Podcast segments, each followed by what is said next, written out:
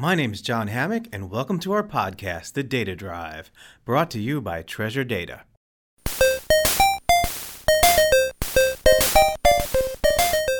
The best way for humans to comprehend data and its implications is by visualizing it. This is easier said than done. As a core aspect of visual communication, data visualization is both art and science. One needs a grasp of design as well as a grasp of the analytical task at hand. Are we showing comparisons, causality, something else? What is not only the clearest, but most compelling way to illustrate our point? One of the best known and used tools out there is a JavaScript library known as D3JS. And one of the best people to tell us about it is today's guest, Ian Johnson, a longtime contributor and community organizer for the D3JS community.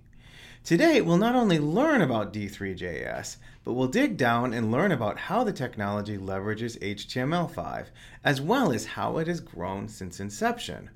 We'll learn about how it integrates with other technologies in the data analytics space. And finally, we'll learn about some of the ways you can get started with it without needing to invent your own data visualization efforts from scratch. But first, a word from Treasure Data. If you're a business decision maker, a data analyst, or data scientist, you realize the value that analytics has in growing your business. Analytics helps you improve your product so you can actually focus on the customers, what they use the most, and what needs the most improvement. Analytic helps you improve your marketing so you can hone in on those people who are most likely to purchase your product as opposed to casting a wide net and hoping for just a few fish. Lastly, analytics helps you improve your operation so you can, for example, catch a service that's going down, mitigate a catastrophic event, or scale your offering or infrastructure at a reasonable rate rather than based on over or underestimating. Treasure Data offers a cloud based, open source based, community supported data application platform to help you ease or even eliminate the cost and burden of building your own data analytics pipeline from scratch. Our open connector, our schema on read ecosystem means we can integrate with nearly every data store and visualization tool out there with the schema headache eliminated.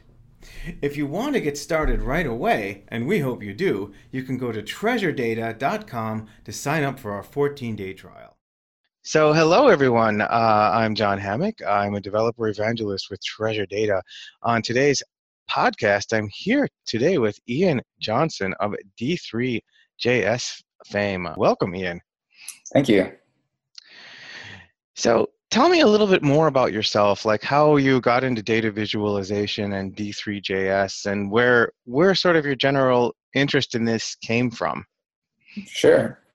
So, I've loved programming since I found out about it when I was pretty young, and I went basically tried to learn on my own in high school a little bit and didn't get super far, but in college, I actually tried to do computer science. Didn't like the major, like the way that they were teaching it. Uh, they wouldn't let me take any of the fun stuff. They were making me take all these uh, prerequisites. And so I switched around a bunch. I actually ended up doing a little bit of communications, which becomes relevant later, and ended up in applied math. And that took me down this sort of scientific computing route. I did a master's in, in that, focused on scientific visualization. So I was going really heavily towards this idea of we need to process a lot of data, usually you know coming from simulations that are being run on supercomputers, and the the data matches sort of one to one with like a 3D physical model of the world, right? So if it's an earthquake simulation or a weather simulation, everything you're visualizing is something that you can kind of you'd be able to see in the real world if if you could, right? Mm-hmm. Um, but it was actually an internship at the Berkeley National Lab that took me to the Bay Area, and while there, I I did a hackathon called Data Insight, and this was about 2011, and joined a random team and just had so much fun and, and, the hackathon was was about information visualization so it was about trying to communicate um, you know some maybe complex idea or some pattern in some data. They they supplied a bunch of data sets, and and I just really enjoyed the challenge of trying to take something that's traditionally would require pages and pages of paragraphs to explain, you know, some complex phenomenon. We actually did a pretty tough subject, uh, child abuse, where data on different um, ways that children sort of behaviors that they manifest from different types of abuse and and you know you could describe all of those in words but we actually made a little simulation little particle simulations that kind of encoded behavior in this creative way and and i just fell in love with this idea that we could use the latest web technologies to communicate really complex things in, in ways that were you know fairly intuitive mm-hmm. nice yeah. Can you tell me a little bit about some of the technologies that you previously worked with sort of building up to your role in a d3js project yeah, so actually, during college, I had this side job, and we did a lot of GIS, so ge- geospatial information systems. And so I was learning a lot of like sort of database and Python. Like so, we use Postgres, and they have a GIS plugin, and and so there was a lot of data processing, right? Like you have millions of parcels in the state of Florida, or and you need to query them effectively or aggregate them somehow. So I learned a good bit of of this idea that there was, um, you know, and this this was also spatial data, so it was fairly also straightforward to rep- represent visually and so you were processing data in order to show it visually somehow and we are doing early web maps and like 2004 2005 and this was before i think even jquery really came into play. And then it, it came out and it made things easier. But svg for instance was something that only worked in firefox. And like at that time ie was still huge and at least 50% of the market. And they had some weird vrml thing um, that was completely different vector graphics. And, and we dreamed of the day that we could you know represent all the polygons from our database with svg and make them interactive. So when i actually went to grad school i, I totally departed the web world. I went to opengl opencl like you know c++ kind of stuff. And when i came back d3 had just come out. This is in 2011 right? And and svg was widely supported. Ie didn't have this huge foothold anymore. And so I, I actually really lucked out. The, the startup I joined after my master's was uh, called Visually, and they were just like, "Hey, we need we need you to develop as many charts as you can, so we can try to put them in this product, and we need you to learn D3 to do it because we we believe SVG is going to be the future of this." And so I just spent about eight months trying to learn as much as I could, as fast as I could, and just practicing, you know, D3 turns out that actually learning D3 was really about uh, learning HTML5, actually. So, like the SVG API, CSS selectors, the CSS, you know, the, the way styles apply to everything, JavaScript best practices, you know, a lot of callback management and modularizing libraries in the JavaScript ecosystem. So there's actually like when, and I, I tell this to a lot of people still, like when you're learning D3, I feel like D3 is more just like this toolkit that helps you pull together all these really big APIs that are really powerful. It just makes it a little easier to work with them once you get the hang of it. Can you tell me a little bit about your role with D3JS specifically? Yeah, so I mean, I I'm see myself more like a community organizer. When I I joined that company and they were like, "Hey, you need to learn D3," I we were mostly using the the mailing list on the Google Groups to to ask and answer questions at that time. And somebody was like, "Hey, is anyone in San Francisco?" I said, "I was. Let's let's try to meet up." And about eight people showed up to a coffee shop in in Soma. And uh, from there, we're like, "Hey, maybe we should make a meetup page," because I'd noticed that you know there's a ton of tech meetups, and and they seemed a good time, a convenient way to organize, you know, a group of people and quickly it turned out that more and more companies were wanted to hire D3, you know, people with D3 skills, and so they offered up their offices to to host meetups, and people were making cool projects. So really, I feel like I I just kind of would choose a time and a place and invite people to show up, and then we would watch someone present something cool. We'd do show and tell, you know, just try to, you know, and and pretty much everyone talks about the learning curve with D3, and, and I you know I think it, a lot of it comes from the the need to learn all the web APIs is, is like a huge, you know, amount of content to to get get down. But but also, you know, it, when you're doing visualization, it's it can be pretty math heavy. It can be thinking about design and communication, which may be stuff that people aren't used to thinking about as much if they come from a really strong engineering background.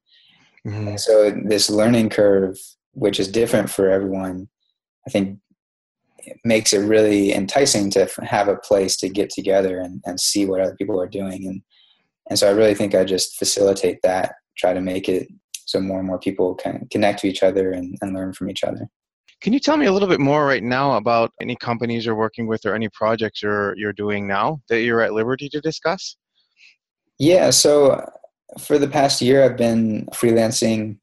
I've done a couple like a, I did a dashboard for a startup with you know kind of custom stuff for for their product data. I guess I think I can talk a little bit about that. They they sell these thermometers that are like smart thermometers, right? So that you mm-hmm. you put it plug it into your phone and then you can record your symptoms and what they really want to do is make a like dashboard so they can see the flu spreading across the country right and they're, they're actually selling a lot of these so i helped them build a dashboard so they could start analyzing that and, and um, doing geographic queries and see it visually and, and so that you know that was pretty interesting and i also did a project pretty excited about called data proofer mm-hmm. which is a open source uh, Knight Foundation grant, fund, you know, funded project for targeted at journalists and, and sort of less tech savvy people who work with data often.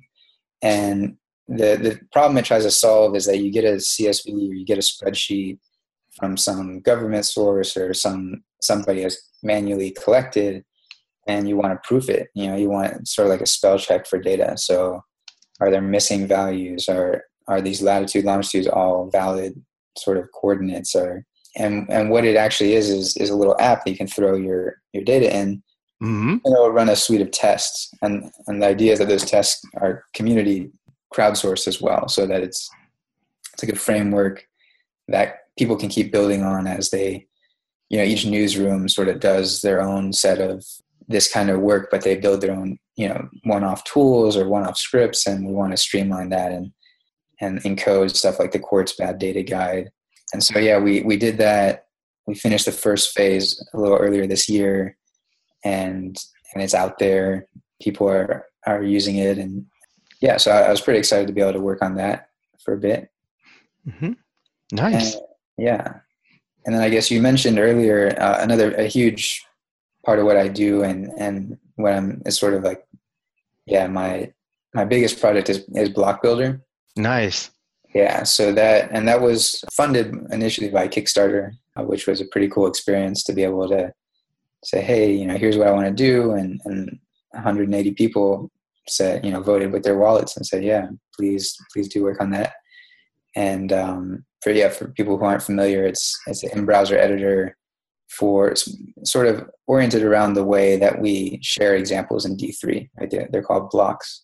Mm-hmm. Um, and it you know in some sense you could compare it to a thing like codepen or js fiddle where you can you know write some html and javascript and, and share the results with other people but the i think one of the main differentiators is that blocks the, the sort of way blocks are set up is that they're designed to be referenced right? Like they're designed to be both shared and consumed as well as learned from where like there's a visual component at the top, an iframe with the visualization in it, and then below that the code is nicely formatted, and any data or other code that's used in it is there, and it's sort of meant as you know almost like one piece of a IPython notebook or something like that, right? Where oh, nice, uh huh. You know, um, and so Block Builder is kind of the editing interface to that, where mm-hmm. because blocks are powered by GitHub Gists, there's no database. It's, it's all open and and um, based on this like URL lookup scheme, I mm-hmm. can you know block builder you can actually view anybody's block and then play with it and watch your changes reevaluate immediately and then if you like what you've changed you can fork that into it your own version right and share that and say hey here's here's my take on it or why didn't this work when i tried it and that kind of stuff so yeah, it makes it, it what it, it does is it sort of makes it really frictionless to try out some D3 and, and play with the ideas. This block builder, by the way, sounds like exactly the tools that I was, um, I, I, myself have been looking for. I mean, I've been wanting to get started with D3JS, and I've I've messed around, you know, embedding things in in HTML5 documents, and I've had mixed results.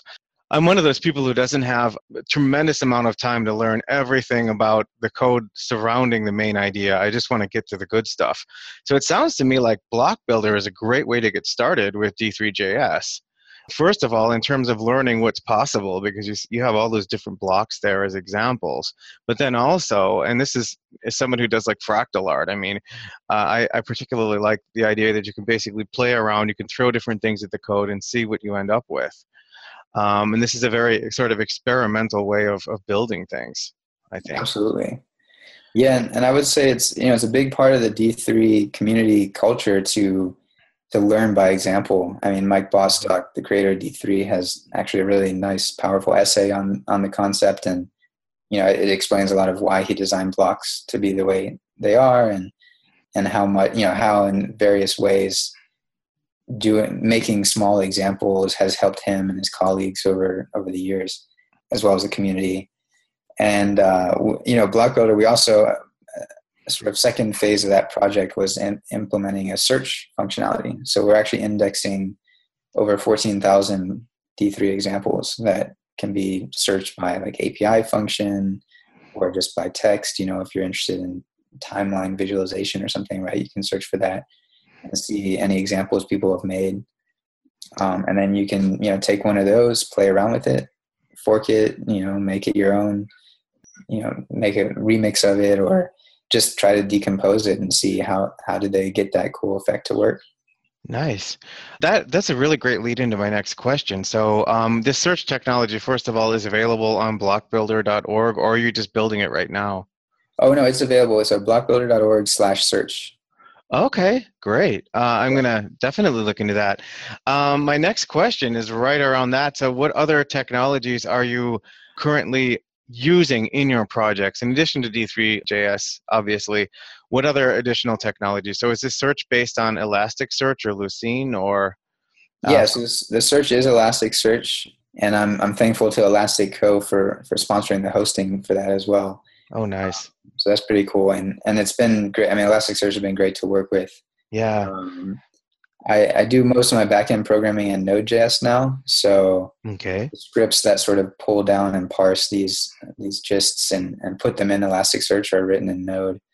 Um, the backend of, of Block Builder is also written in Node. You know what powers the API basically for uh, authentication and, and uh, saving stuff and let's see the front end of block builder and most of the projects i've been working with are, is react js now mm-hmm. there's definitely a lot of discussion in the community about how to integrate d3 and react it can be tricky because they parts of d3 will overlap in functionality with parts of react and so you have to kind of choose which one you want to handle it uh, but i mean for a lot of what I'm doing, at least in Block Builder, I'm I'm not using much D3 in the actual code base because it's a pretty simple app that doesn't have too many visualization needs uh, yet.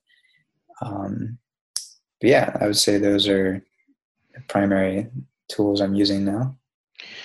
For your data visualizations, how do you typically source or consume your data? how do you how would you describe for example um, give me a typical scenario so you're, you're making a data visualization of and you can pick the example how are you getting the data where are you getting it from and how are you how are you consuming it or ingesting the data into the framework that you visual visualize it with yeah i mean it's it's a good question. There's there's different it does depend on the project somewhat. I've been working several client projects you know the clients provide the data. And but even then you know ideally it's an api like a well documented um, fast api but we talking about a rest api passing json and all that? Yeah like that that's my favorite to receive but it's mm-hmm. you know it is ideal for a reason and, and reality is often not that that nice uh, often what i'll do i mean definitely pretty much all my my workflow or my process is almost always to download whatever, like some subset of the data from an API. I mean, often you get like a large dump as well. Like the initial thing in starting a project will be like, oh, here's three months worth of data. It's gigabytes worth, let's say. And I'm, you know, whether it's a REST API or that, I'll always take some small subsection that I know I can load into the browser, right? So basically something that's a megabyte or less, or maybe a couple megabytes. And then I, my personal process is to play with it in the browser, just so my iteration time is as fast as a refresh button. Or if I'm in Block Builder, you know, I'll typically do a small, like you know, maybe 500k or less into a block if it's something that is not too sensitive, right? Then I mean the, the iteration time is even faster because as soon as you type it, it refreshes. Uh, so I, am very much like I, I, like to put something on the screen as soon as I can. Just to it doesn't matter if it's some ugly rectangles or whatever it is, but it always helps me get a sense of okay, like what you know, because as I sort of get familiar with the data and like what attributes there are, what you know, what could I filter on, what could I aggregate, what can I count, what can I sum. Mm-hmm. Um, I can immediately start visualizing that if it's in the browser. So I don't have to think too hard about, okay, now that I want to look at this, I have to go get it from somewhere else, right? Try mm-hmm. one place as fast as possible. How much effort do you uh, put into, and what tools do you use to clean up the data when you're when you're pulling it from somewhere?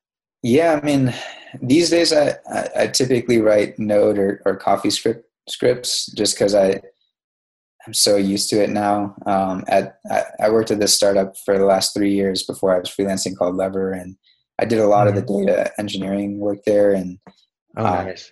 you know, sort of setting up the uh, the way that we manage the customer data, and and there's a good amount of both importing and exporting data for customers. There was re you know sort of migrating and, and reshaping the data when we changed the way features worked and and we just did it all in, in coffee scripts because that's what we were writing the app in. And and so at this point it's sort of muscle memory and just writing writing quick for loops. And you know there's so much stuff that you can get a, away with doing with really simple loops and really simple code. And so if you're already used to like reading in files or hitting an ajax request to get a, some data from an api and then you just loop over it and use simple javascript stuff like yeah, it's far from the fastest way you could do things, but most cases when you're doing one-off stuff, which often the cleaning kind of is, right? Or it's, it's one-off until, and you iterate on it until you get it right, and then you don't have to run it again because you just have clean data. Yeah, that that's that's what I'm mostly doing. I would say. Okay.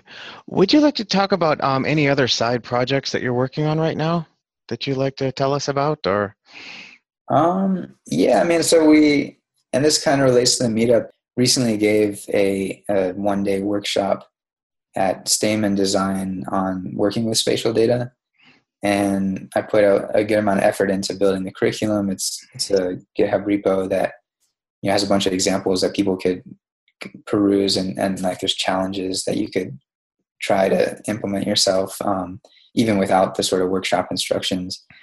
And so I'm, I'm pretty into trying to find ways to like share, share my understanding of how these like especially the, the interesting techniques that I see and I, am always curious like oh how do they do that? I try to understand it and then I feel compelled to try to explain it to, to others and and so I you know do that and put some YouTube videos out. I don't do it as much as I'd like but yeah I'd say it's a fun side side thing to do very nice. Well, I want to hear, um, we're going to wrap up right at the half hour and let you get back to your day.